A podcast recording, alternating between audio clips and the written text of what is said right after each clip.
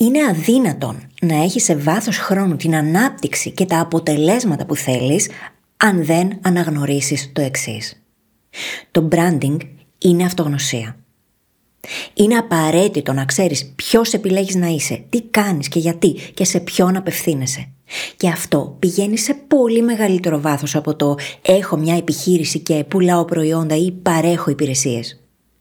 Είτε μιλάμε για το να βρεθείς μπροστά στους κατάλληλους πελάτες για την επιχείρησή σου, είτε για το να βρεις την κατάλληλη εταιρεία για να εργαστείς, ή και για dating και φιλίες εδώ που τα λέμε, το να γνωρίζεις ποιος είσαι μπορεί να κάνει όλη τη διαφορά. Δεν είναι ούτε το πιο πρόσφατο trend στα social media, ούτε το καινούριο app, ούτε το budget που θα ρίξεις στις διαφημίσεις, αν το μήνυμα που περνάς και το πώς τοποθετείσαι δεν εναρμονίζεται με το ποιος επιλέγεις να είσαι και σε ποιον απευθύνεσαι. Αυτό είναι branding και αυτογνωσία.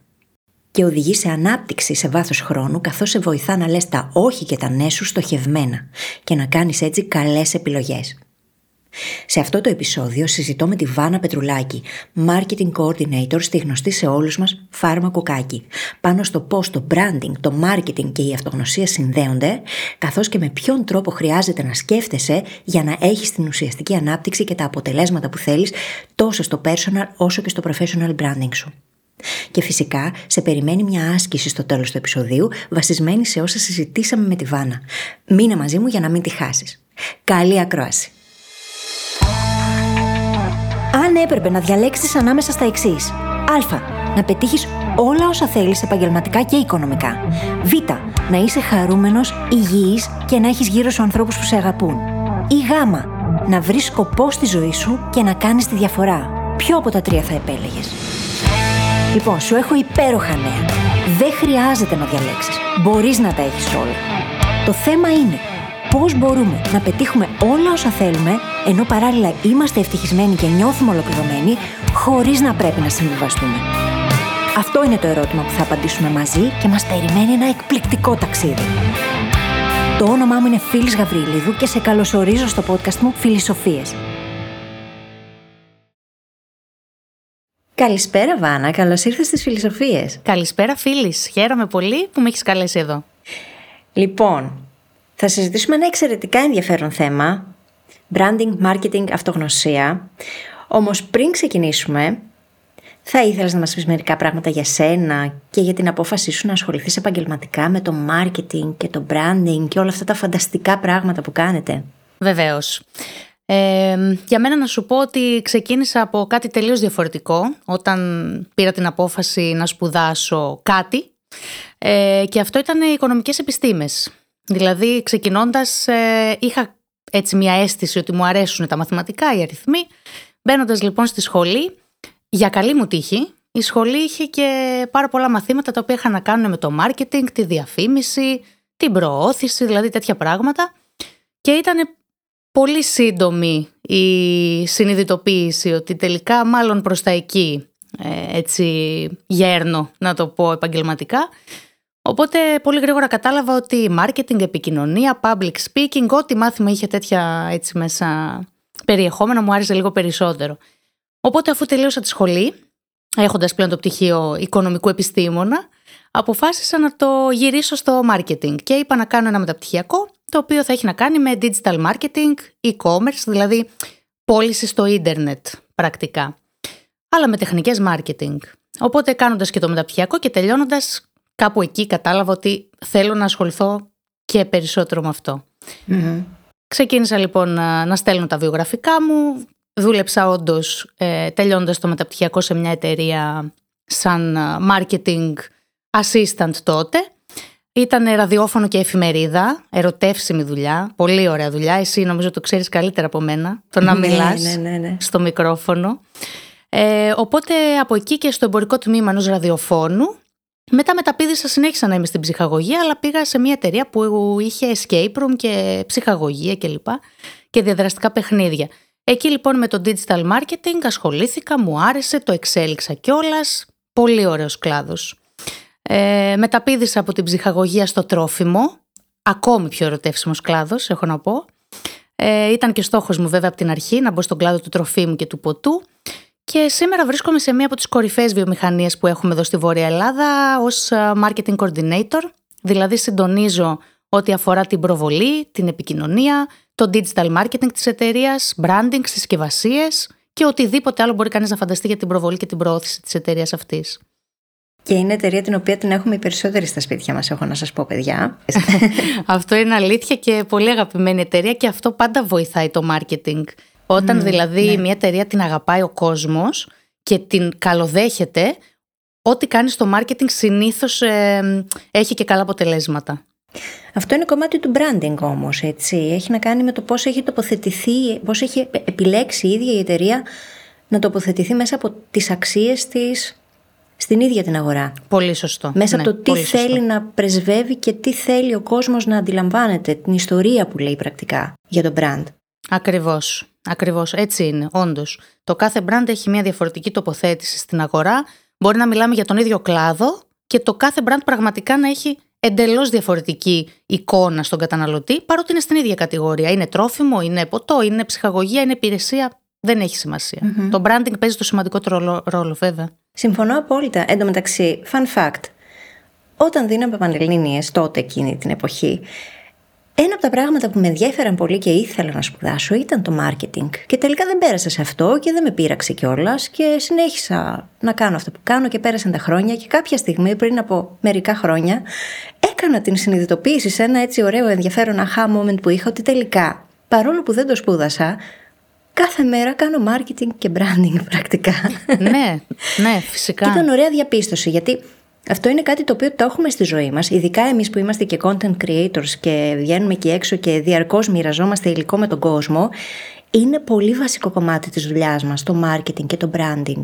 Ναι. Δεν μπορείς να τα αποφύγεις στην εποχή μας, σε καμία περίπτωση. Έτσι δεν είναι; Και χωρίς να το καταλαβαίνουμε, κάθε μέρα κάνουμε marketing, κάνουμε branding του ίδιου μας του εαυτού. Ναι, ναι. Δηλαδή, από, από τη στιγμή που φεύγεις από το σπίτι σου και συναναστρέφεσαι με τον πρώτο άνθρωπο που συναντάς, αυτό που δείχνεις και αυτό που βγάζεις είναι πρακτικά το marketing του εαυτού σου, είναι το branding σου, είναι η ταυτότητά σου. Όπως εσύ θέλεις να το περάσεις τον άλλον, έτσι σε αντιλαμβάνεται και εκείνος. Είναι πολύ σημαντικό να, να, να κάνουμε το marketing του εαυτού μας και να ξέρουμε φυσικά πώς το κάνουμε και ποιοι είμαστε για να το κάνουμε, έτσι. Ξεκάθαρα. Και θα σου πω ότι εντελώς τυχαία από το community κάνοντας κάποια post σε σχέση με αυτό, με το πώς επικοινωνώ την αξία μου, προέκυψε και αυτή η ανάγκη από τον ίδιο τον κόσμο για το πώς τελικά μαθαίνω να επικοινωνώ αυτή την αξία μου αποτελεσματικά. Και ξεκίνησα δειλά-δειλά να ρωτάω με ένα ερωτηματολόγιο και είδα ότι είναι το επόμενο πρόγραμμα που θα δημιουργήσω αυτό. Οπότε Νομίζω ότι κάπως η ιδέα του να κάνουμε αυτό το επεισόδιο, το TED Talk που έδωσα πριν από λίγο καιρό και συντονιστήκαμε γιατί πρακτικά αυτό είναι το θέμα. Και εκεί ένα από τα κεντρικά κομμάτια που έθεσα ε, ως σημείο για τη συζήτηση ήταν ότι όπως μια μεγάλη εταιρεία δημιουργεί το branding της, έτσι και σε ατομικό επίπεδο χρειάζεται και εμείς να σκεφτούμε τι κάνω, γιατί το κάνω, ποιες είναι οι αξίες μου, ποιος επιλέγω να είμαι. Όλα αυτά είναι πάρα πολύ σημαντικά, αλλά αυτό θα το δούμε και στην πορεία της συζήτησης. Από εκεί όμως ξεκίνησε και όλο αυτό. Το πώς τελικά το marketing, το branding και η αυτογνωσία κινούνται γύρω από τον ίδιο άξονα. Ναι, όντως. Πες μας όμως, τι είναι αυτό το branding τελικά, γιατί ξέρεις, είναι μια λέξη η οποία έχει πολυφορεθεί και δεν ξέρω αν τελικά έχουμε όλοι τον ίδιο ορισμό.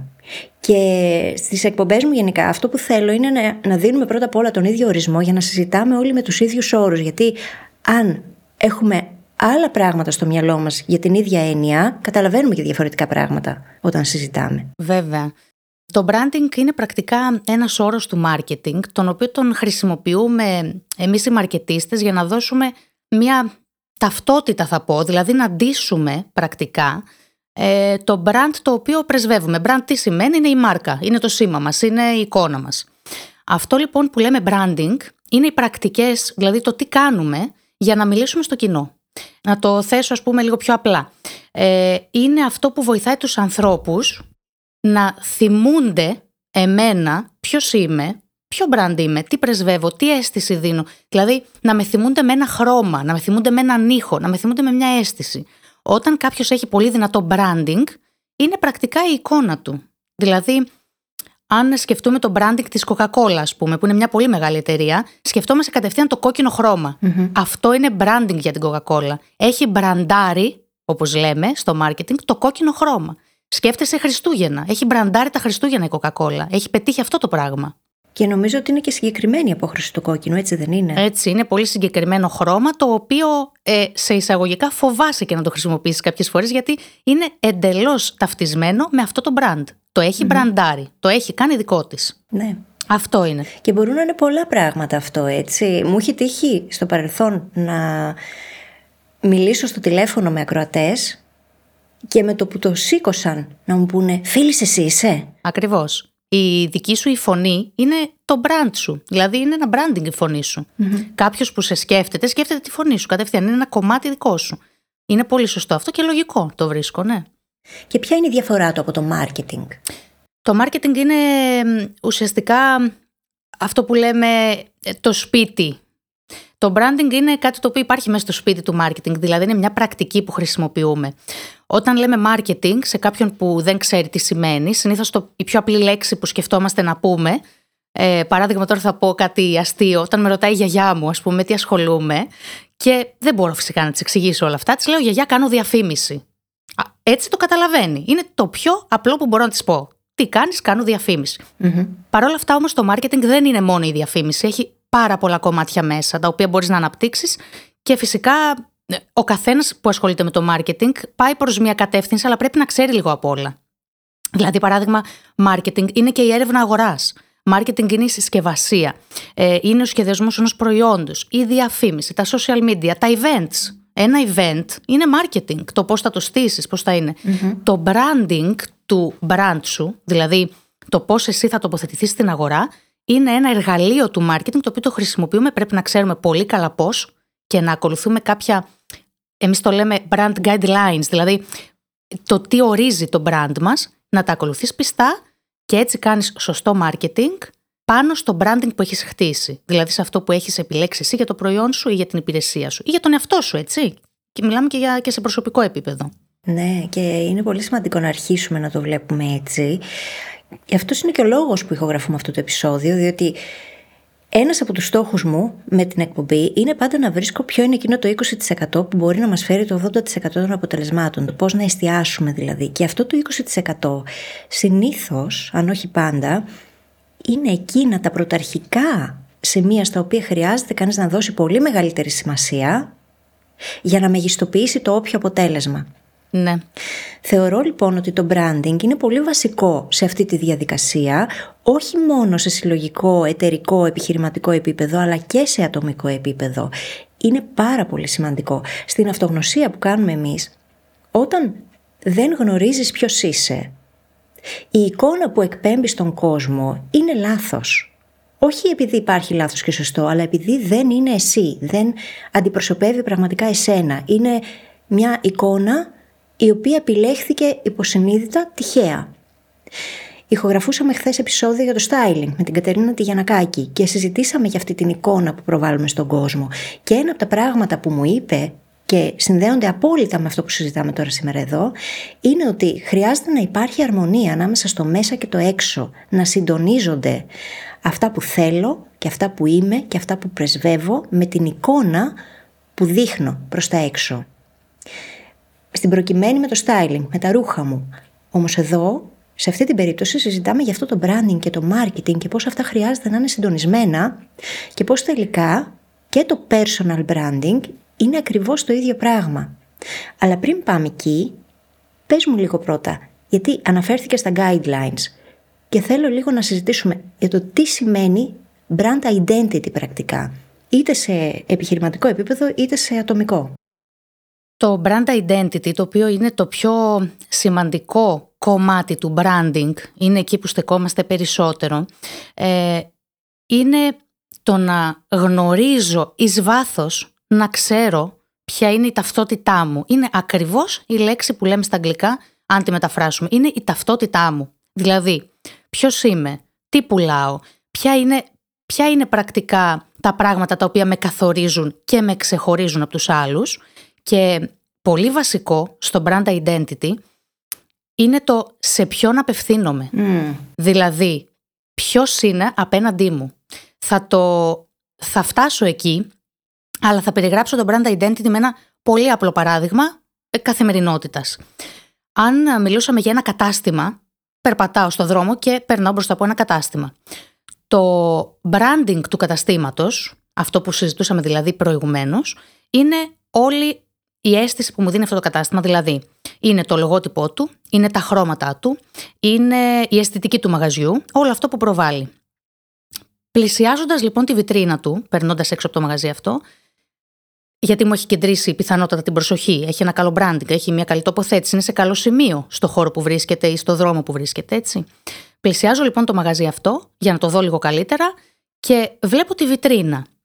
Η βιτρίνα στην οποία κάθομαι μπροστά και στέκομαι και κοιτάζω είναι το brand identity του καταστήματος. Δηλαδή, τι βλέπω πλησιάζοντας μια βιτρίνα, ε, βλέπω περισσότερες λεπτομέρειες. Βλέπω τις τιμές, βλέπω την ποιότητα, βλέπω τις ταμπέλες, τις γραμματοσυρές, τα χρώματα, τις συσκευασίες, βλέπω το identity του καταστήματος. Αυτό κάποιος μπορεί να το πάρει και να το μεταφράσει με οποιοδήποτε τρόπο θέλει. Όπως είναι όταν περνάω δίπλα από κάποιον στο δρόμο, το identity μου το γνωρίζει αν μου μιλήσει, πιθανότατα αν με κοιταξει αν έχουμε μια αλληλεπίδραση. Έτσι λοιπόν η καρδιά του branding εκεί χτυπάει, στο brand identity. Μπορεί να κάνω ένα πολύ καλό branding, να πάρει ο άλλος το προϊόν μου να το δοκιμάσει για παράδειγμα και το identity, δηλαδή η γεύση του, η ποιότητά του να μην είναι καλή. Αυτό είναι το identity, είναι αυτό που με καθορίζει, τα στοιχεία και είναι οι λεπτομέρειες που με κάνουν ξεχωριστό. Και πώς καταλήγω να αποφασίσω ποιες θα είναι αυτές οι λεπτομέρειες; Παίζει σημαντικό ρόλο το κοινό, αυτό που είπαμε στην αρχή. Δηλαδή σε ποιον απευθύνομαι. Ε, Παίρνοντας έτσι, βάζοντας στο μυαλό μου μεγάλες αλυσίδες, οι οποίες έχουν, παράδειγμα, ε, πολλές εταιρείες με ρούχα. Πιάνω τώρα τα καταστήματα γιατί είναι το πιο κοινό παράδειγμα.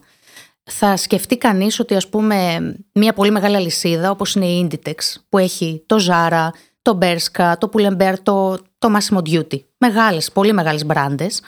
Αυτή η αλυσίδα έχει μπραντάρει κάθε κατάστημα, κάθε brand με πολύ διαφορετικό τρόπο. Mm-hmm. Ξέρεις ότι στο ένα μαγαζί θα βρω fast fashion ρούχα. Στο άλλο θα βρω κάτι λίγο πιο business να φορέσω. Αυτό το identity λοιπόν καθορίζεται από το κοινό στο οποίο απευθύνεται το κάθε brand. Δηλαδή σε άλλο κοινό απευθύνεται το Massimo Duty για παράδειγμα και σε άλλο κοινό απευθύνεται το Bershka. Πιθανότατα σε πιο νεανικό. Άρα το identity καθορίζεται σε πολύ μεγάλο βαθμό από το σε ποιον απευθύνομαι, ποιος θέλω να με αγοράσει, σε ποιον θέλω να πουλήσω σε εισαγωγικά τον εαυτό μου, το προϊόν μου, την υπηρεσία μου, είναι πολύ καθοριστικός παράγοντας το ποιος είναι απέναντί μου. Και στην ουσία αυτό καθορίζει ακόμα και το πού θα πάω να τοποθετηθώ για να το πουλήσω αυτό. Ναι. Ας πούμε, δεν θα πας σε ένα περιοδικό που διαφημίζει αυτοκίνητα να βάλεις τη δική σου διαφήμιση όταν είσαι το Massimo Duty. Έτσι δεν ειναι Πολύ σωστά. Πολύ σωστά. Πιθανότατα μπορεί να θέλεις να κάνεις κάτι πολύ συγκεκριμένο. Θα πρέπει όμως τα guidelines που έχει το brand σου να στο επιτρέπουν. Για παράδειγμα, να έχεις βγάλει μια σειρά ρούχων, τώρα πιάνουμε το μάσιμο τυχαία, να έχεις βγάλει μια σειρά ρούχων ανδρική η οποία να είναι λίγο πιο σπορ και να την βάλεις εκεί, αλλά πρέπει το identity να μην έχει Δηλαδή να είσαι εκεί, να υπάρχει λόγος, να ξέρεις ότι το κοινό σου σήμερα είναι αυτό και διαβάζει αυτό το χύψη περιοδικό. Μπορείς να το κάνεις αρκεί να είσαι σταθερά εκεί που πίστευες από την αρχή ότι βρίσκεσαι έτσι και εκεί που θέλεις να φτάσεις.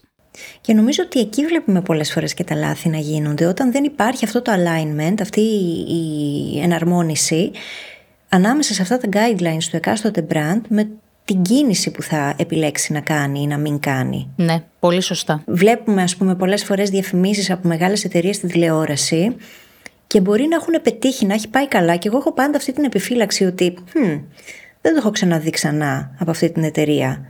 Μπορεί να είναι ένα στοίχημα, το οποίο τώρα το κερδίζουν ίσως, βραχυπρόθεσμα, αλλά θα το τηρήσει; Θα μείνει σε αυτή την αξία του ότι εμείς ε, είμαστε, έχουμε κοινωνικό πρόσωπο, κοινωνικό χαρακτήρα και νοιαζόμαστε για τον κόσμο ή το κάνουν τώρα για τις εντυπώσεις; Ας πούμε, ένα παράδειγμα. Ναι, είναι πολύ σημαντικό. Είναι πολύ σημαντικό να κρατάς κάποιες γραμμές στις οποίες πατάς επάνω γερά και από εκεί και πέρα αποφασίζεις πάντα με βάση αυτές τις γραμμές. Γι' αυτό και λέμε το brand identity πρέπει να, να το κρατάς χωρίς να, να επηρεάζεσαι από το εξωτερικό περιβάλλον. Δηλαδή, καμιά φορά ο ανταγωνισμός κάνει κάποιες κινήσεις, οι οποίες μπορεί να είναι για κάποιο λόγο, όπως λες και εσύ, συγκεκριμένες για να δοκιμάσει Η παγίδα συνήθως στα brands είναι ότι ακολουθώ τον ανταγωνιστή μου ή το διπλανό μου ή οποιονδήποτε, απλά γιατί το έκανε κάποιος άλλος. Αυτό είναι λάθος, αν εμένα δεν μου ταιριάζει. Ναι. Θα σου πω ένα παράδειγμα από τη δική μου πραγματικότητα. Παλιότερα, ε, μας είχαν γίνει διάφορες προτάσεις για να μπουν χορηγίες στο podcast. Όμως, όταν είσαι ένα podcast προσωπικής ανάπτυξης που μιλάει και πάρα πολύ για διαχείριση ενέργειας, αυτοφροντίδα, ε, την ίδια την υγεία, το να βάλεις την εκπομπή σου ενώ είναι πολύ ξεκάθαρο το ποιος είσαι και σε ποιον απευθύνεσαι, το να βάλεις την εκπομπή σου χορηγό που να πουλάει προϊόντα καπνού για παράδειγμα, είναι κάτι το οποίο το πάει τόσο κόντρα που εγώ θεώρησα και θεωρώ και τώρα ακόμα που πρόκειται να μπουν χορηγίες στην εκπομπή ότι είναι ένα μεγάλο όχι. Και δεν έχει σημασία πόσα χρήματα μπορεί να πέσουν στο τραπέζι ή να μην πέσουν. Είναι πάρα πολύ σημαντικό το να υπάρχει αυτή η εναρμόνιση με τις αξίες του brand. Γιατί ξέρω ότι αυτό μπορεί βραχυπρόθεσμα να είναι επικερδές για μένα, αλλά μακροπρόθεσμα θα χάσω την αξιοπιστία που έχω χτίσει με πάρα πολύ κόπο και την εμπιστοσύνη που έχω από το κοινό που με ακουει Και είναι πολύ σωστή η πρακτική αυτή, γιατί το κοινό σε ακολουθεί για κάποιους συγκεκριμένους λόγους και φτάνουμε πάλι σε αυτό που λέμε ότι η πιο, το πιο βασικό πράγμα που κοιτάμε στο identity είναι αυτό. Σε ποιον απευθύνομαι, mm-hmm. ποιος είναι απέναντί μου και γιατί απευθύνομαι σε αυτόν. Αν εσύ, για παράδειγμα, πιάνοντας το δικό σου branding, αποφασίσεις κάποια στιγμή να κάνεις ένα podcast ή μια οποιαδήποτε ενέργεια που να έχει να κάνει με κάτι τελείως διαφορετικό, αυτό το κοινό είναι πιθανό να μην ακολουθήσει. Ναι. Γιατί έτσι έτσι θέλει από τη φίλη να παρουσιάζεται και αυτό εισπράττει. Οπότε ναι, είναι πολύ σωστή η τοποθέτηση αυτή και φυσικά σαν σκέψη αυτή είναι που φέρνει το αποτέλεσμα που θέλεις να κρατήσεις πιστό, να κρατήσεις το loyalty που λέμε του κοινού σου με βάση κάποιες ε, σταθερές. Με το να είσαι και εσύ loyal στις αξίες του brand και του ίδιου του κοινού. Ακριβώς. Γιατί είναι αμοιβαίο αυτό. Δεν είναι ότι α, δείτε με, είμαι μια brand, ακολουθήστε με. Όχι. Χρειάζεται και εσύ να δείχνεις αυτή την πίστη, την αξιοπιστία, ε, την συνέπεια σε όλα αυτά για να διατηρήσεις αυτή τη σχέση. Γιατί δεν γίνεται αλλιώς. Φυσικά. Και το έχουμε δει να συμβαίνει αυτό ε, με διάφορα παραδείγματα από brands τα οποία έχουν κάνει κάποιο πολύ μεγάλο λάθος το οποίο πλήγωσε αυτά τα guidelines και το πληρώσανε ακριβά. Ναι, βεβαίως. Υπάρχουν brands τα οποία έχουν εγκρεμιστεί από τέτοια πράγματα. Ναι. Απογοήτευσαν. Απογοήτευσαν, ναι, ακριβώς αυτή είναι η λέξη. Απογοήτευσαν. Πώς συνδέεται τώρα όλο αυτό με το άτομο, Βάνα; Στην καθημερινότητα εννοείς, δηλαδή πώς ένα άτομο μπορεί να εφαρμόσει, ας πούμε, να μάθει και να καταλάβει το brand identity και να το έχει στη ζωή του. Αυτό με ρωτάς. Αυτό σε ρωτάω. Θα σου πω ότι το tagline καταρχάς της ομιλίας μου στο TED είναι το εξής όταν γνωρίζεις τον εαυτό σου, ορίζεις το μέλλον σου. Και το πιστεύω βαθιά αυτό. Πιστεύω βαθιά ότι χρειάζεται, είναι απαραίτητο να έχουμε αυτεπίγνωση. Κομμάτι της αυτεπίγνωσης είναι η αυτογνωσία, να γνωρίζουμε ποιοι είμαστε. Και ένα άλλο κομμάτι της αυτεπίγνωσης είναι το πώς αλληλεπιδρούμε με τον κόσμο γύρω μας. Το πώς επηρεαζόμαστε και επηρεάζουμε αυτόν τον κόσμο. Ναι. Και θεωρώ ότι είναι πάρα πολύ βασικό στοιχείο για μια ζωή η οποία είναι well lived το να τα έχεις αυτά τα χαρακτηριστικά, να δουλεύεις πάνω τους. Γιατί είναι ταξίδι, αλήθεια, είναι διαδικασία που διαρκεί μια ολόκληρη ζωή, δεν σταματάει ποτέ. Είναι πάρα πολύ βασικό κομμάτι. Και ταυτόχρονα και στο δικό μου μυαλό συνδέεται άμεσα με το personal branding. Οπότε πώς συνδέονται τώρα όλα αυτά με την αυτογνωσία μας; Για να αρχίσουμε σιγά σιγά να το μετατρέπουμε σε πιο πρακτικά βήματα που μπορούμε κάπως να τα βάλουμε στη ζωή μας και να αρχίσουμε να είμαστε πολύ πιο συντονισμένοι και εναρμονισμένοι με το μέσα μας και με τον κόσμο. Είπαμε στην αρχή της ε, συζήτησης ότι όλα είναι marketing. Δηλαδή ξυπνώντας στο σπίτι μας το πρωί, από την ώρα που βγαίνουμε, από την πόρτα μας όλα είναι marketing και έτσι είναι. Έτσι είναι στην πραγματικότητα. Ε, καταρχήν για να μπορέσει κάποιος να, να κάνει Τώρα αυτές οι έννοιες τις λέμε εντελώς μεταφορικά, αλλά στην πραγματικότητα κάπως έτσι είναι. Για να μπορέσει κάποιος να κάνει marketing στον εαυτό του, πρέπει να ξέρει το brand του. Δηλαδή πρέπει να ξέρει ποιος είναι. Μία ωραία ερώτηση και μπορεί ο καθένας έτσι να τη σκεφτεί θα ήταν αν ήμουν ένα brand ποιο θα ήμουν; Δηλαδή εγώ που γνωρίζω τη Βάνα, ξέρω το χαρακτήρα μου, ξέρω πώς ε, συμπεριφέρομαι στους ανθρώπους, στον εργασιακό μου χώρο. Αν ήμουν ένα brand ποιο θα ήμουν; Θα ήμουν ένα brand το οποίο είναι πολυεθνική και θα μπορούσα να έχω ας πούμε παράδειγμα πολλά καταστήματα. Θα ήμουν ένα brand το οποίο είναι οικολογικό; Θα ήμουν ένα brand το οποίο είναι πιο κοινωνικό brand. Είναι μικιό, ας πούμε, παράδειγμα. Έτσι ακριβώς πρέπει να σκεφτούμε τον εαυτό μας για να μπούμε σε αυτή τη λογική. Δηλαδή, εγώ, η Βάνα, ποιο brand είμαι, τι, τι ακριβώς πρεσβεύω, πώς πρέπει στον κόσμο να παρουσιαστώ για να μπορέσω να επιτύχω. Εδώ τώρα πια φυσικά δεν μιλάμε για πώληση, έτσι, εκτός αν πούμε ότι ένα brand είναι ένας άνθρωπος ο οποίος πουλάει τον εαυτό του. Για παράδειγμα, είναι content creator, είναι οτιδήποτε άλλο. Ή δίνει συμβουλές, για παράδειγμα. Εκεί μιλάμε εντελώς για μπρανταρισμένο προϊόν του εαυτού μου. Τώρα μιλάμε για το πώς εγώ στη ζωή μου μπορώ να τα εφαρμόσω αυτά. Και στα επαγγελματικά μου, έτσι δεν είναι; Εντελώς. Εντελώς. Είναι ξεκάθαρα σημαντικότατο κομμάτι ε, το personal branding για το professional branding. Και πιάνομαι από αυτό που λες και πάω σε ένα πολύ καθημερινό παράδειγμα που το ζούμε συνέχεια ε, ψάχνω δουλειά και θέλω να στείλω βιογραφικό κάπου, σε μια εταιρεία. Όχι μία, σε τρεις.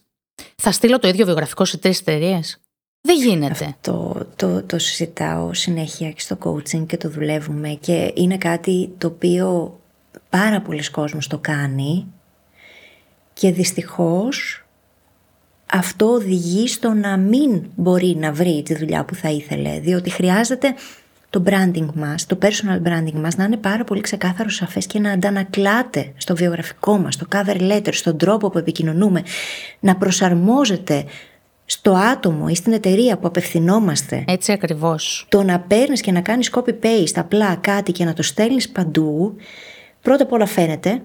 Ναι, ναι. Το αντιλαμβάνεται ο άνθρωπος που έχεις απέναντι. Βέβαια. Και δεν εκτιμάται. Εκτιμάται αρνητικά.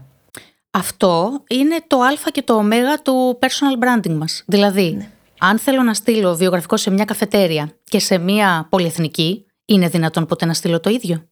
Δεν πρέπει να προσαρμόσω το, το branding μου, την εικόνα του εαυτού μου, ανάλογα στο πού πάω να τοποθετηθώ. Ποιο είναι το κοινό μου; Είναι ίδιο το κοινό μου σε μια καφετέρια και σε μια πολυεθνική; Δεν είναι ποτέ δυνατόν να είναι αυτό.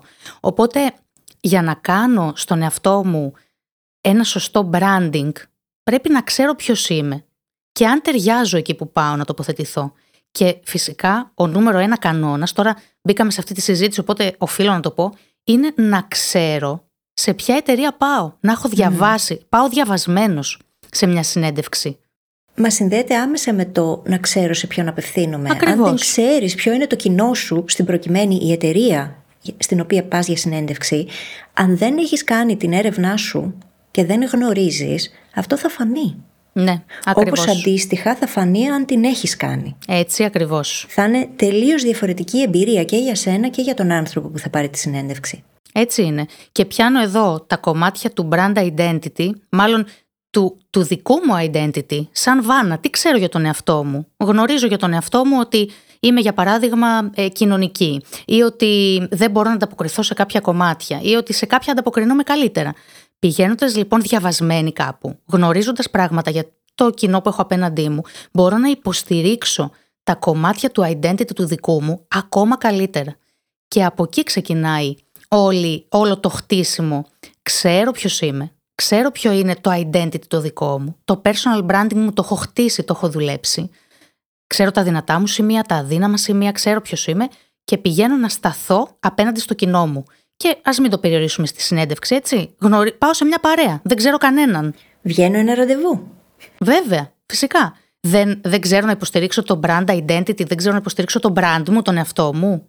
Από εκεί ξεκινάω. Ποιος είμαι, όπου και να σταθώ, όπου και να βρεθώ, μπορώ να με στηρίξω. Ξέρω το brand μου. Και θα την κάνω λίγο καλύτερη την ερώτηση, γιατί το ποιος σημαίνει λίγο βαρύ και δύσκολο να απαντηθεί. Ποιος επιλέγω να είμαι; Ποιος επιλέγω να είμαι.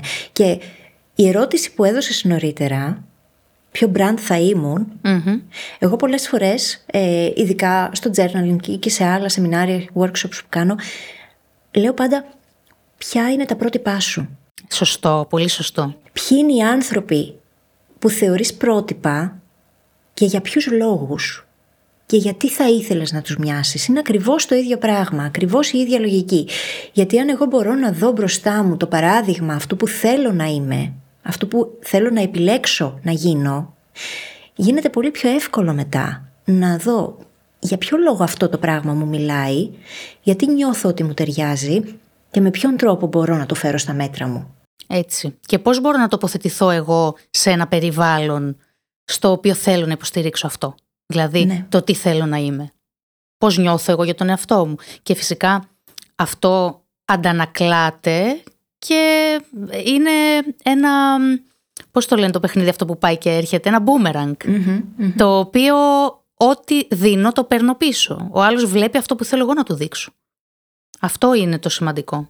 Λοιπόν, μου έδωσες την εξής ιδέα. Θέλω να μιλήσουμε για το positioning, αλλά χρησιμοποιώντας το ως παράδειγμα στο dating. Α, ωραίο. ωραίο να το κάνουμε έτσι λίγο juicy και ενδιαφέρον.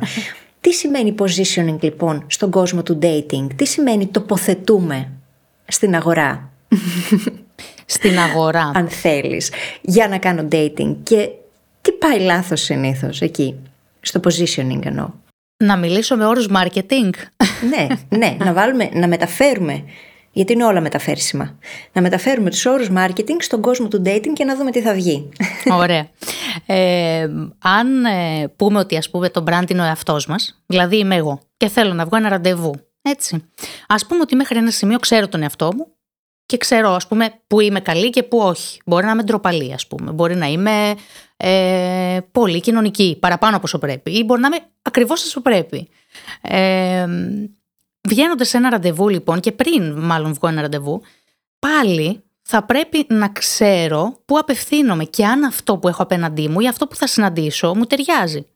Δηλαδή, μου ταιριάζει ο άνθρωπος που θα βγω ραντεβού τελικά ή απλώς βγαίνω ένα ραντεβού για να νιώσω εγώ ότι είμαι τοποθετημένη κάπου. Επίσης, το ότι βγαίνω ένα ραντεβού φυσικά δεν σημαίνει ότι κάτι κλειδώνει, οπότε πάντα ένα ραντεβού είναι και ένα τεστ. Στην, στο marketing, καμιά φορά αυτό δεν έχουμε την πολυτέλεια να το κάνουμε βέβαια. Δηλαδή δεν μπορείς να τεστάρεις πράγματα, γιατί από πίσω υπάρχει μια εταιρεία, υπάρχει κάτι. Όταν το brand είμαι εγώ, το μόνο που μπορείς να ρισκάρεις ας πούμε είναι να πληγωθείς ή κάτι να μην πάει καλά ή τέλος πάντων κάτι μπορεί να πάει και πάρα πολύ καλά. Που βέβαια, όταν κάποιος έχει μπει στη διαδικασία να καταγράψει, να συζητήσει με τον εαυτό του και να αποφασίσει όλα αυτά που λέμε, είναι πολύ πιο εύκολο να βρει ποιες είναι οι κατάλληλες ερωτήσεις που χρειάζεται να κάνω για να διερευνήσω το κατά πόσο τελικά έχω το κατάλληλο άτομο απέναντί μου, αν ταιριάζουμε, αν έχουμε κοινά ενδιαφέροντα, αν οι αξίες μας ταυτίζονται. Είναι πολύ πιο εύκολο όταν ξέρεις ποιος είσαι και τι επιλέγεις να μην είσαι, να βάλεις όρια. Σωστά. Να πεις τα όχι σου.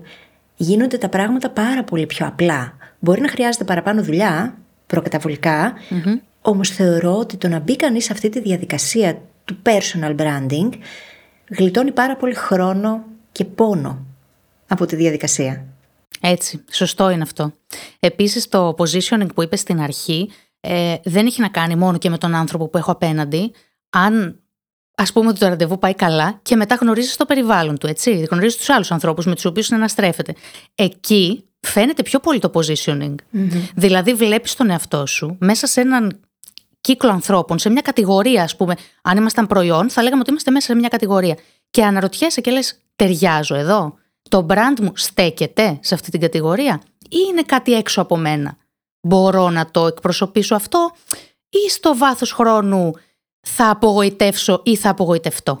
Πολύ σημαντικό για το positioning. Να βλέπεις πιο έξω. Δηλαδή να βλέπεις το περιβάλλον. Σημαντικό.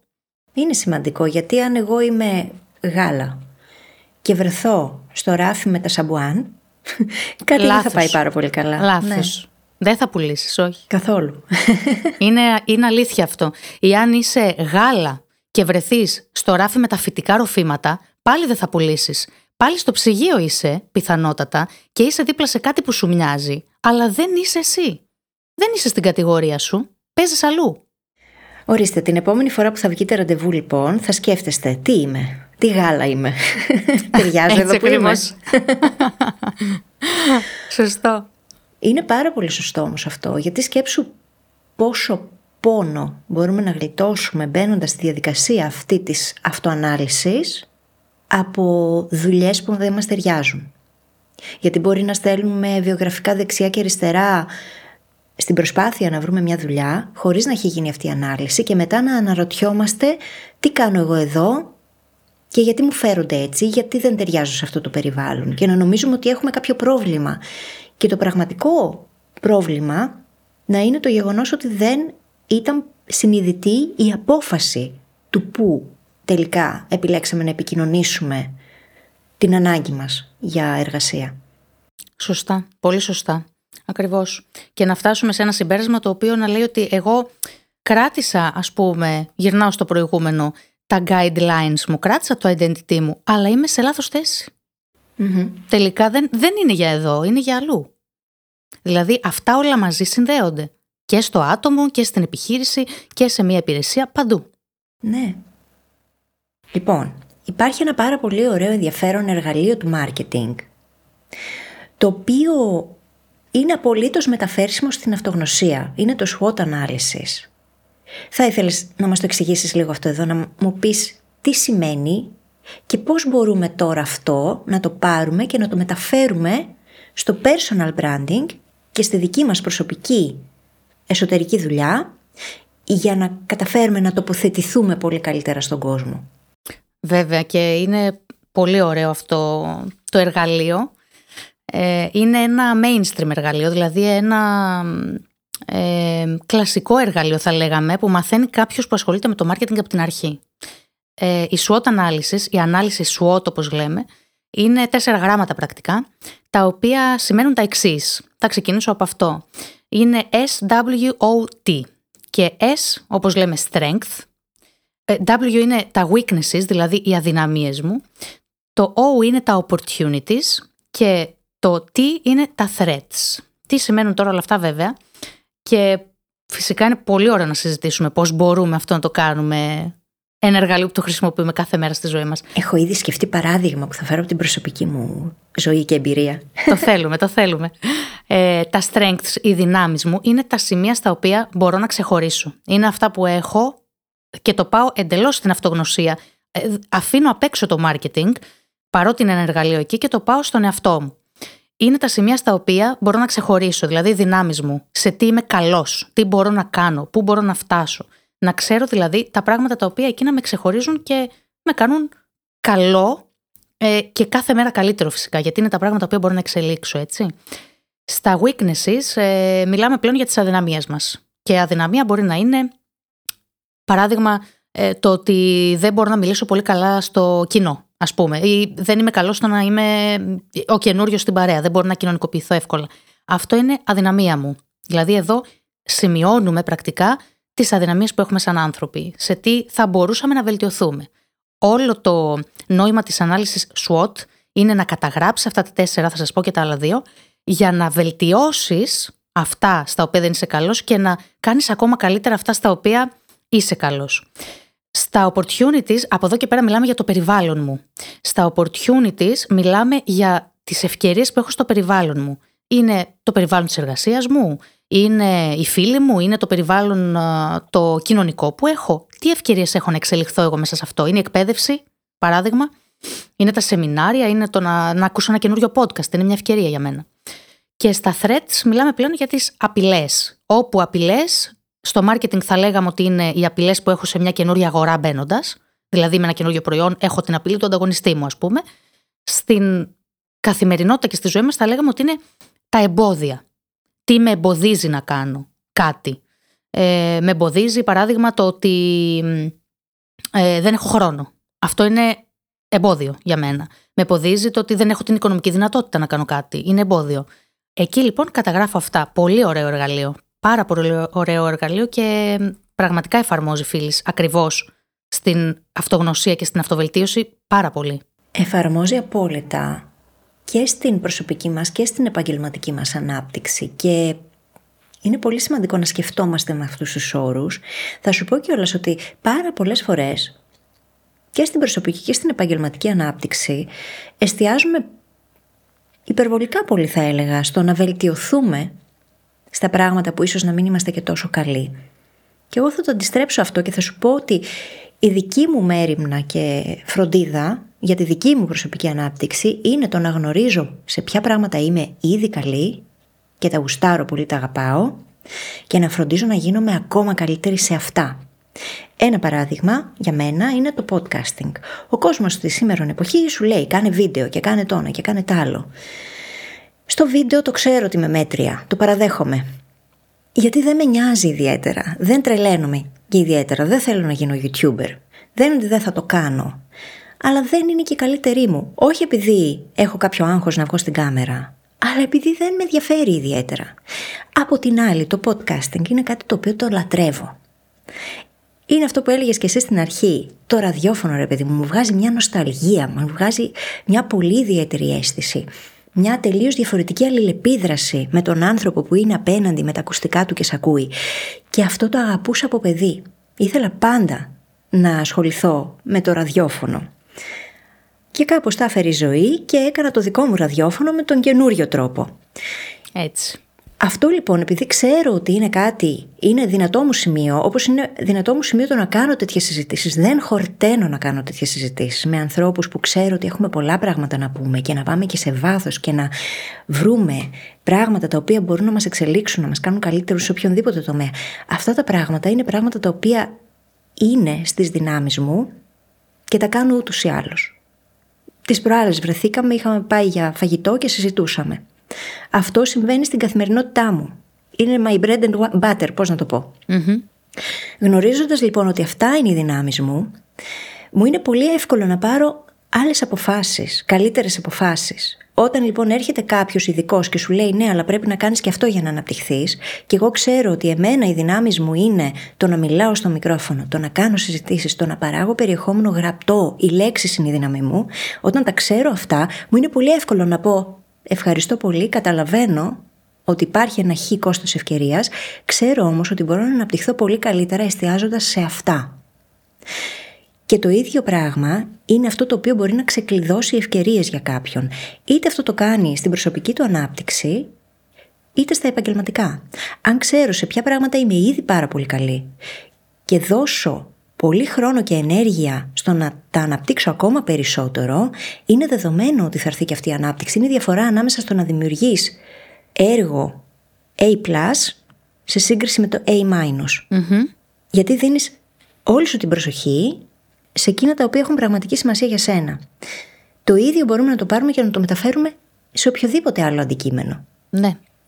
Θα έβγαζε νόημα, ας πούμε, ένα brand να προσπαθεί να βελτιώσει το σημείο στο οποίο είναι πάρα πολύ αδύναμο; Όταν εστιάζουμε στις αδυναμίες, δεν μας κάνει αυτό ακόμα πιο αδύναμου.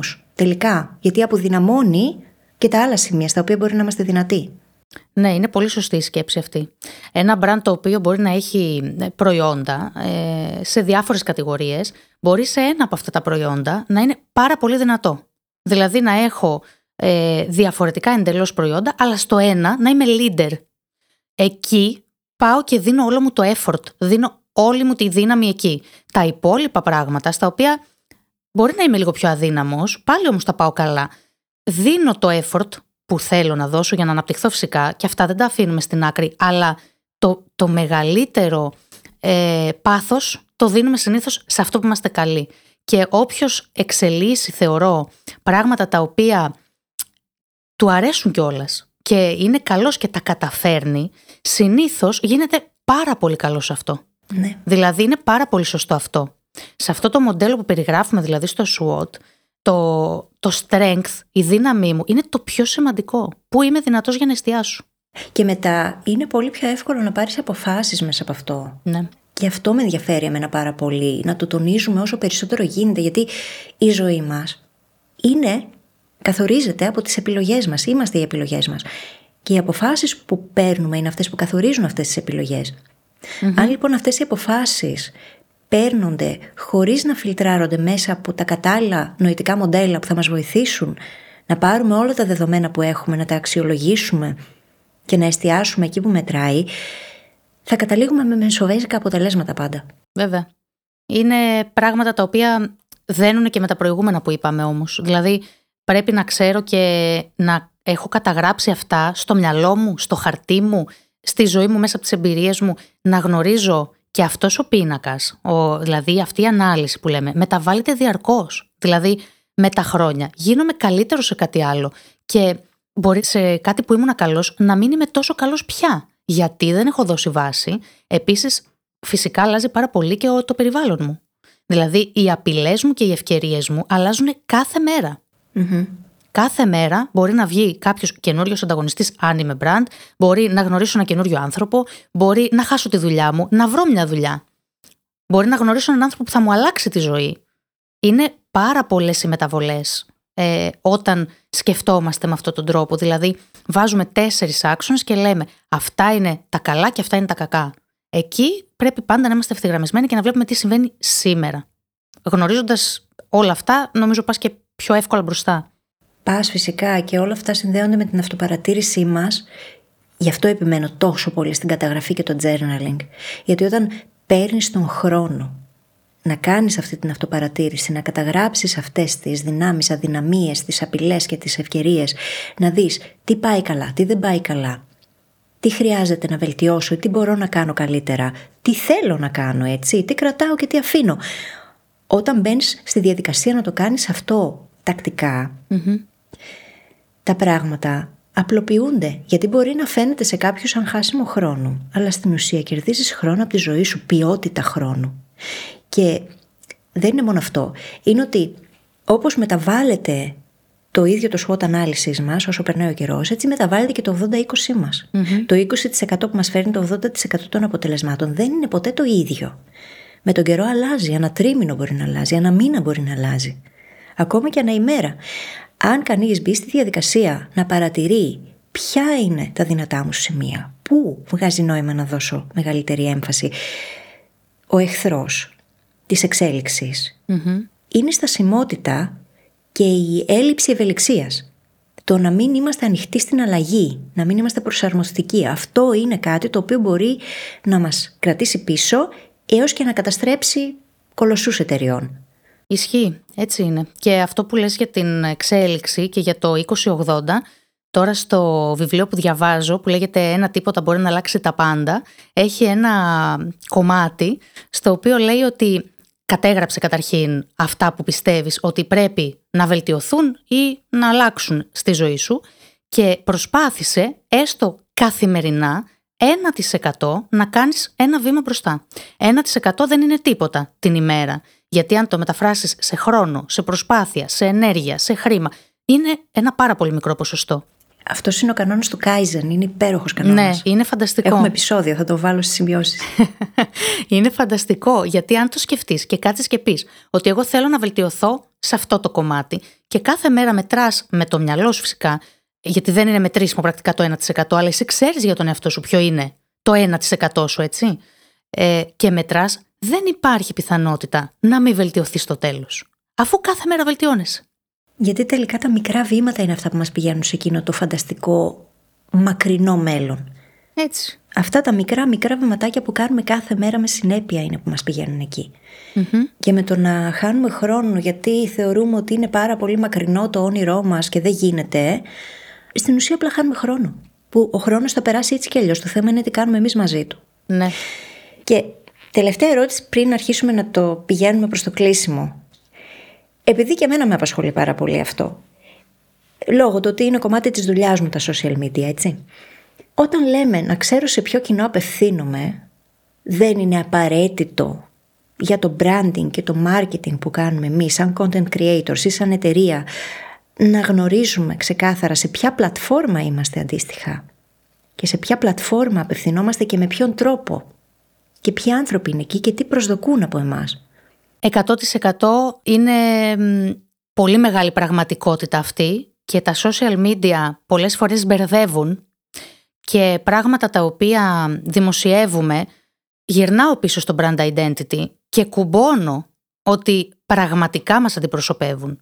Δηλαδή, η εικόνα που έχουμε στα social media, η οποία μπορεί σε μια, με μια γρήγορη σκέψη, με κάτι γρήγορο, με ένα story, με ένα κάτι, μας αντιπροσωπεύουν. Και πιάνομαι από αυτό που λες και η κάθε πλατφόρμα έχει το δικό της χαρακτήρα. Και η κάθε πλατφόρμα έχει το branding της. Απευθύνεται σε άλλο κοινό. Δεν μπορεί να έχω τους ίδιους ανθρώπους στο LinkedIn και τους ίδιους ανθρώπους στο TikTok. Είναι τελείως διαφορετικές πλατφόρμες και είναι τελείως διαφορετικός ο τρόπος που πρέπει να μιλησω Δεν θα μιλήσω το ίδιο αν είμαι σε ένα επαγγελματικό συνέδριο με το αν μιλάω στους φίλους μου στο αμφιθέατρο στη σχολή. Είναι τελείως διαφορετικό το κοινό μου από κάτω. Με τον ίδιο τρόπο θα μιλήσω. Δεν θα μιλήσω με πιο επίσημα λόγια. Αν μιλάω σε κάποια, ας πούμε, εκδήλωση. Φυσικά θα είμαι πιο καλαντημένος, θα μιλάω καλύτερα, θα απευθύνομαι στον κόσμο με διαφορετικό τόνο, τρόπο και θα έχω εντελώς διαφορετική τοποθέτηση. Δηλαδή τι αλλάξαμε εδώ, positioning, αλλάξαμε εικόνα, το identity κρατάμε τα στοιχεία μας αλλά έχουμε τα guidelines εντελώς σταθερά και πάμε ανάλογα με το κοινό μας. Δηλαδή στο Instagram πιθανότητα έχω τους πιο πολλούς μου φίλους ας πούμε εγώ που είμαι ε, το Instagram μου δεν το χρησιμοποιώ πολύ για επαγγελματικούς λόγους. Εσύ, ας πούμε, το χρησιμοποιείς και για το επάγγελμά σου, έτσι και για το content που δημιουργείς. Εγώ λοιπόν εκεί έχω περισσότερο τους φίλους μου. Στο LinkedIn μου έχω τους συναδέλφους μου, έχω άτομα από το επαγγελματικό μου περιβάλλον. Έχω τελείως διαφορετικό κοινό. Δεν μπορώ να λέω τα ίδια. Εγώ θα σου το πω και ακόμα πιο. Για μένα ως content creator είναι διαφορετικός ο τρόπος που θα εκφραστώ στο εκάστοτε μέσο γιατί είναι διαφορετικός ο χαρακτήρας που έχει το συγκεκριμένο μέσο κάθε φορά και η αλληλεπίδραση του κόσμου σε αυτό. Είναι πολύ λεπτές γραμμές. Δεν μπορω να πάρω το content που δημιουργώ για το Instagram και να το πετάξω στο LinkedIn έτσι, αφιλτράριστα. Και κάτι το οποίο το βλέπω να σημαίνει πάρα πολύ συχνά είναι το να παίρνουμε βίντεο, YouTube ή live από Instagram και να τα μετατρέπουμε σε podcast. Το podcast έχει δικό του χαρακτήρα έχει δικό του mentality. Και κάποιος που είναι φανατικός podcast listener το αντιλαμβάνεται αυτό και το εκτιμάει όταν δημιουργείς ας πούμε ένα podcast. Δεν είναι οι ίδιοι κανόνες που τηρούνται στο να κάνεις ένα επεισόδιο στο YouTube, ένα βίντεο στο YouTube. Και αυτό πολλές φορές το μπερδεύουμε γιατί θέλουμε να είμαστε μέσα σε όλα, θέλουμε να είμαστε παντού. Και επειδή έχουμε ένα 24ωρο μόνο, κάνουμε repurpose το υλικό μας. Όμως νομίζω ότι τελικά αυτό καταλήγει περισσότερο να μας βλάπτει παρά να μας βοηθάει. Γιατί όταν προσπαθείς να είσαι μέσα σε όλα δεν μπορείς να κάνεις focus σε τίποτα. Και αυτό, για μένα προσωπικά έτσι, αυτή είναι η δική μου άποψη. Μου είναι προτιμότερο να έχεις διαλέξει δύο-τρία πράγματα και να είσαι πολύ καλός σε αυτά, να μπορείς να κάνεις focus σε αυτά για να τα κάνεις καλά και να περνάει το μήνυμά σου όπως θέλεις να περνάει, να μπορείς να ελέγχεις αυτή την εικόνα, τη φρασεολογία που θα χρησιμοποιήσεις, να ελέγχεις όλα αυτά τα guidelines για να είναι όλα συντονισμένα από το να προσπαθείς να είσαι μέσα σε όλα και να χάνεις την μπάλα τελικά. Γιατί και ο κόσμος μπερδεύεται μετά και δεν ξέρει τι είναι αυτό που βλέπει, ποιος είναι ο άνθρωπος που ακούει, τι μήνυμα είναι αυτό που θέλει να περάσει. Ναι. Είναι πολύ σημαντικό να γνωρίζουμε σε ποιον απευθυνόμαστε και πώς θέλουμε να του πούμε αυτό που θέλουμε να του πούμε. Και στο επαγγελματικό κομμάτι αλλά και στο προσωπικό. Βλέποντας έτσι και το πώς εξελίσσεται η εποχή, για παράδειγμα, ε, τώρα το 2024 το Facebook δεν είναι πια τόσο δημοφιλές μέσο όσο ήταν παλιά. Έτσι. καποτε εκφραζόμασταν στο Facebook με κάποιο τρόπο. Μαζί με τα μέσα. Μεγαλώνουμε και εμείς και εξελισσόμαστε όμως. Δηλαδή, το φέρνω σε, μια, σε ένα καθημερινό παράδειγμα. Ε, εγώ έχω προφίλ και στο Facebook και στο Instagram και στο LinkedIn για παράδειγμα, έτσι και στο TikTok. Στο, αν ε, εγώ έχω εξελιχθεί μέσα σε αυτά τα χρόνια και έχω πλέον μια δουλειά η οποία είναι, για παράδειγμα, δεν θα πω σοβαρή, αλλά θα πω είναι μια δουλειά η οποία καλύτερα θα την βάζαμε σε ένα πλαίσιο λίγο πιο συγκροτημένο. Δεν θα πρέπει η εικόνα μου που έχω σε αυτά τα μέσα να συνάδει. Δηλαδή, αν με ψάξει κάποιος συνάδελφός μου ή κάποιος recruiter που με ψάχνει για να με προτείνει μια δουλειά, ε, δεν θα πρέπει μπαίνοντας σε όλα αυτά τα μέσα να αντιπροσωπεύουν αυτά τον εαυτό μου. Ξεκάθαρα. Το βλέπω πολύ συχνά να συμβαίνει στο LinkedIn ειδικά. Ναι, ναι βέβαια. Και Βάνα, συνήθως οι άνθρωποι δεν συνειδητοποιούν ότι το LinkedIn είναι searchable. Όταν κάποιος πατάει το όνομά σου στη Google, εμφανίζεται το προφίλ σου στο LinkedIn και ειδικότερα οι recruiters, στην εποχή μας ειδικά, πάντα ψάχνουν να δούνε τα άτομα τα οποία θέλουν να κάνουν recruit στο ίντερνετ. Και όταν αυτό το branding δεν είναι aligned, δεν είναι συντονισμένο και δεν έχουμε φροντίσει τα social media μας να μας αντιπροσωπεύουν στο σήμερα, όχι στο ποιοι ήμασταν πριν 10 χρόνια, αυτό μπορεί να γυρίσει boomerang πάρα πολύ εύκολα. Έχεις δει How I Met Your Mother? Ναι.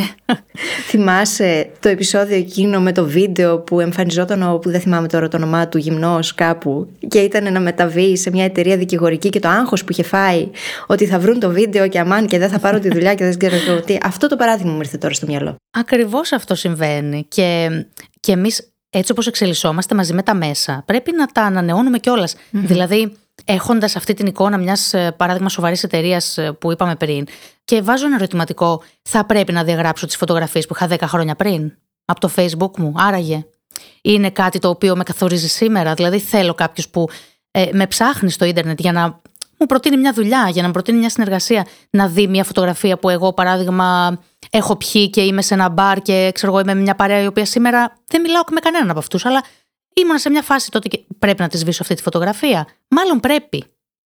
Δηλαδή, μάλλον έτσι όπως εξελίσσονται τα πράγματα και εξελίσσομαι και εγώ, πρέπει να έρθω και εγώ και να είμαι aligned με τα σημερινά μου guidelines. Το ίδιο κάνουν και τα brands. Οπότε όλα γυρίζουν πίσω σε αυτή την αυτογνωσία του ποιος επιλέγω να είμαι, τι κάνω και γιατί, σε ποιον απευθύνομαι. Και αυτό να είναι ο κεντρικός άξονας γύρω από τον οποίο θα συντονίζονται όλα όσα επιλέγω να κάνω και να μην κάνω, γιατί και αυτά που δεν κάνω είναι πάρα πολύ σημαντικά. Ναι. Λοιπόν, θα μπορούσα να μιλάω μαζί σου αμέτρητες ώρες για αυτά τα θέματα, αλλά δεν θα το κάνω. Αν μπορούσες λοιπόν να μου δώσεις μόνο μία συμβουλή, με βάση όσα είπαμε σήμερα, που θα μου φέρει πολύ σημαντικά αποτελέσματα, ποια θα ήταν αυτή η συμβουλή; Μιλώντας με ένα μίξ συναισθημάτων ε, μεταξύ μαρκετίαρ και προσωπικής εμπειρίας, ε, θα πω ότι πρέπει να έχουμε στο μυαλό μας ότι το, το brand μας, ο εαυτός μας, είναι το πιο σημαντικό πράγμα το οποίο το κουβαλάμε πάντα. Και αυτό που έχω εγώ να μοιραστώ από την πορεία μου μέχρι σήμερα, την επαγγελματική και την προσωπική, είναι ότι όσο μένεις αυθεντικός, αν γνωρίζεις φυσικά τι είναι αυθεντικό για σένα και ποιος είσαι και, τι, και πού θες να φτάσεις και έχεις ένα στόχο, θα φτάσεις εκεί που θέλεις κρατώντας πάντα σταθερά αυτά τα πράγματα που σε, σε χαρακτηρίζουν. Δηλαδή να μην αναλώνεσαι, είτε είσαι brand, είτε είσαι ε, ένας άνθρωπος ο οποίος ψάχνει μια ευκαιρία να φτάσει κάπου πιο ψηλά, να μην αναλώνεσαι σε αυτό που βλέπεις γύρω σου. Κράτα σταθερά τα brand guidelines σου, κράτα το identity δικό σου. Δεν χρειάζεται να το μοιράζεσαι με τους άλλους. Εσύ ξέρεις τι θα δείξεις και από εκεί και πέρα οι άλλοι, άσε τους άλλους μάλλον, να διαμορφώσουν μια αντίληψη για σένα την οποία πρακτικά εσύ τους έχεις δώσει. Ναι, γιατί τελικά προσελκύεις και αποθείς αντίστοιχα τους κατάλληλους ανθρώπους με βάση το δικό σου brand identity. Και αυτό είναι πάρα πολύ σημαντικό και πολύτιμο και χρήσιμο και ας πονάει μερικές φορές γιατί δεν είμαστε όλοι για όλους και αυτό είναι ok. Είναι ok και το να είμαστε σταθεροί σε αυτά που πιστεύουμε είναι πάντα μέσα στη συνταγή της επιτυχίας. Ε, βλέποντας και κάθε μέρα από τη δουλειά μου, αυτό είναι και το μεγαλύτερο challenge. Υπάρχουν πολλά trends, πάρα πολλά πράγματα που μπορείς να ακολουθήσεις και να χαθείς μέσα στο, στον, στον όχλο αυτόν, αλλά εσύ αν μείνεις σταθερός, ο άλλος το βλέπει. Το καταλαβαίνει, το αισθάνεται, σε ακολουθεί, είναι πιστός, έτσι όπως είσαι και εσύ. Και ξέρεις στην εποχή μας είναι αυτή η εύκολη παγίδα στην οποία μπαίνουμε όλοι που προσπαθούμε να προβλέψουμε το μέλλον και να δούμε πώς θα εξελιχθούν τα πράγματα και ξεχνάμε κάτι το οποίο το έχω κάνει και επεισόδιο, θα το θυμηθώ ποιο ήταν και θα το βάλω στις σημειώσεις. Ξεχνάμε ότι το ένα πράγμα το οποίο αξίζει να έχουμε στο μυαλό πάντα είναι τι δεν θα αλλάξει, τι θα παραμείνει σταθερό. Γιατί αυτό μας βοηθάει να αναγνωρίσουμε εκείνα τα πράγματα τα οποία θα μείνουν ίδια, η ανθρώπινη ψυχολογία, το πώς λειτουργούμε οι άνθρωποι, οι ανάγκες που έχουμε, οι πολύ βασικές συναισθηματικές ανάγκες, Αυτά δεν θα αλλάξουν. Όσο και αν αλλάξει ο κόσμος γύρω μας και τα brands και οι εταιρείες και οι τεχνολογίες και τα social media, ποια πράγματα παραμένουν σταθερά; Γιατί όλο αυτό που συζητάμε σήμερα εδώ, το να έχω αντίληψη του ποια είμαι, τι κάνω, ε, σε ποιον απευθύνομαι, είναι παιχνίδι το οποίο παίζεται μακροπρόθεσμα. Δεν είναι κάτι το οποίο το κάνεις για το γρήγορο κέρδος. Αλλά αν το παίξεις σωστά, μακροπρόθεσμα και παραμείνεις σταθερός, θα κερδίσεις. Είναι το μόνο σίγουρο. Συμφωνώ απόλυτα. Αχ, υπέροχη συζήτηση. Λοιπόν, υπάρχει κάτι τελευταίο που δεν καλύψαμε και θα ήθελες να μοιραστείς Βάνα; Νομίζω ότι έχουμε καλύψει ένα πολύ μεγάλο κομμάτι της ένωσης ας πούμε του marketing με το, με το personal branding ας πούμε και τη δική μας προσωπική εξέλιξη. Ε, το marketing είναι ένας κλάδος με πολλά χρώματα, αρώματα, έχει, έχει πάρα πολλούς δρόμους να ακολουθήσει κανείς και δίνει πολλά μαθήματα κάθε μέρα αν ασχοληθείς. Φυσικά ε, είναι κάτι το οποίο δεν μπορούν να ασχοληθούν όλοι, αλλά γνωρίζοντας κάποια έτσι βασικά στοιχεία, σαν αυτά που είπαμε σήμερα, μπορείς να το χρησιμοποιήσεις για την προσωπική σου εξέλιξη. Να μοιραστώ κάτι το οποίο είναι μια συνιστόσα όλων αυτών που είπαμε και είναι εξίσου σημαντικό με αυτά που έχουμε συζητήσει, ότι μαζί με όλα αυτά πρέπει να γνωρίζουμε και να ξέρουμε και το σωστό timing. Είναι πάρα πολύ σημαντικό να ξέρουμε πότε και πώς θα κάνουμε μια κίνηση προς την εξέλιξή μας, είτε την επαγγελματική είτε την προσωπική. Θα βάλω σαν τελευταία συνιστόσα και food for thought το timing. Να ξέρουμε πότε κάνουμε οτιδήποτε. Αυτό προϋποθέτει το να είμαστε σε θέση να μπορούμε να περιμένουμε κιόλας. Ακριβώς. Για να έρθει αυτή η κατάλληλη στιγμή. Γιατί μερικές φορές τα θέλουμε όλα και τα θέλουμε τώρα και αυτό γυρίζει boomerang. Έτσι. Τέλεια. Πάρα πολύ σε ευχαριστώ. Λοιπόν, πες μας τώρα και πού μπορεί να σε βρει κανείς και να μάθει περισσότερα για σένα. Μπορεί να με βρει κάποιος ε, στο LinkedIn θα πω. Ε, μπορεί να μου στείλει εκεί ό,τι θέλει. Με πολύ μεγάλη χαρά να μιλήσω με κάποιον που θέλει να ρωτήσει περισσότερα. Ε, να σου πω ότι σε ευχαριστώ πάρα πολύ για αυτή την πρόσκληση. Πέρασα πραγματικά πάρα πολύ ωραία και ανυπομονούσα πάρα πολύ για αυτή την κουβέντα. Ήθελα πολύ να βρεθώ εδώ, καιρό τώρα. Και χαίρομαι πραγματικά που έτσι κάναμε αυτή τη συζήτηση. Ελπίζω και στα, και στα επόμενα και στο μέλλον και να έχουμε και άλλα πολλά πολλά να πούμε. Πολύ ευχαριστώ, το κρατάω ανοιχτό, διότι θα σου πω ότι έχω στο μυαλό μου πολλά πράγματα τα οποία θέλω να συζητήσω και περιστρέφονται γύρω από το branding, το marketing και όλα αυτά τα ωραία θέματα τα οποία αγγίξαμε σήμερα. Και δεδομένου ότι έχω βάλει το Growth Hacking Friday πλέον στην εξίσωση, αυτό σημαίνει ότι θα ξανάρθει στην εκπομπή. Το οποίο είμαι σίγουρη ότι θα σκίσει γιατί έχει πραγματικά πάρα πολύ μεγάλο ενδιαφέρον. Έχουμε, έχουμε πολύ ενδιαφέροντα πράγματα να συζητήσουμε ακόμα, ναι. Λοιπόν, ευχαριστώ και πάλι. Και εγώ σε ευχαριστώ. Και σου εύχομαι καλή συνέχεια. Και σε σένα, φίλης, να σε καλά. Για κάτι τέτοιες συζητήσεις ζω. Το branding και το marketing είναι πράγματα που με ενδιαφέρουν πολύ, καθώς παίζουν καθοριστικό ρόλο για τη δουλειά μου. Περισσότερο απ' όλα όμως με ιντριγκάρουν, διότι έχουν στον πυρήνα τους την αυτογνωσία και την επικοινωνία. Η έμφαση στο επεισόδιο είναι στο ότι όσα εφαρμόζονται στο branding και το marketing είναι απολύτως μεταφέρσιμα στο πώς τοποθετούμαστε ως άτομα πλέον στον κόσμο σε οποιαδήποτε κατάσταση. Ελπίζω να προβληματίστηκες αρκετά και θέλω να σου δώσω μία άσκηση για να αρχίσεις να δουλεύεις εστιασμένα πάνω στο personal branding σου. Πάρε χαρτί και μολύβι και απάντησε αρχικά τις ερωτήσεις. Αν ήσουν brand, ποιο θα ήσουν; Γιατί; Ποιες ποιότητες και αξίες αυτού του brand σου μιλάνε; Εστίασε σε αυτά τα ποιοτικά στοιχεία, καθώς είναι πιθανό να αντανακλούν απόλυτα τις αξίες και τα θέλω σου στη ζωή. Και αυτή είναι μια πολύ ωραία άσκηση αυτεπίγνωσης σε πρώτη φάση. Έπειτα πήγαινε ένα επίπεδο πιο πέρα. Ποιοι είναι οι τρεις άνθρωποι που έχεις σαν πρότυπα; Μπορεί να είναι εν ζωή ή όχι, να ανήκουν στον κύκλο σου ή και όχι. Επίλεξε όποια άτομα σου έρθουν στο μυαλό και θαυμάζεις για τη ζωή ή και το έργο τους. Τι ακριβώς είναι αυτό που θαυμάζεις σε εκείνους; Ποιο από αυτά τα χαρακτηριστικά θα σε βοηθήσει να εξελιχθείς περισσότερο σε αυτή τη φάση και πώς μπορείς να το φέρεις στα μέτρα σου; Αυτές είναι μερικές πολύ δυνατές ασκήσεις που μπορείς να κάνεις. Μπορούν να σου δείξουν τι χρειάζεται να κάνεις καθώς και τι χρειάζεται να σταματήσεις να κάνεις για να έρθεις πιο κοντά σε αυτόν τον ιδανικό μελλοντικό εαυτό που αραματίζεσαι. Να θυμάσαι, όταν γνωρίζεις τον εαυτό σου, ορίζεις το μέλλον σου.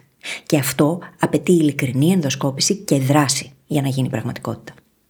Περισσότερα για τη Βάνα μπορείς να μάθεις τις σημειώσεις της εκπομπής στο phyllisgabriel.com μαζί με επιπλέον υλικό που θα σε βοηθήσει.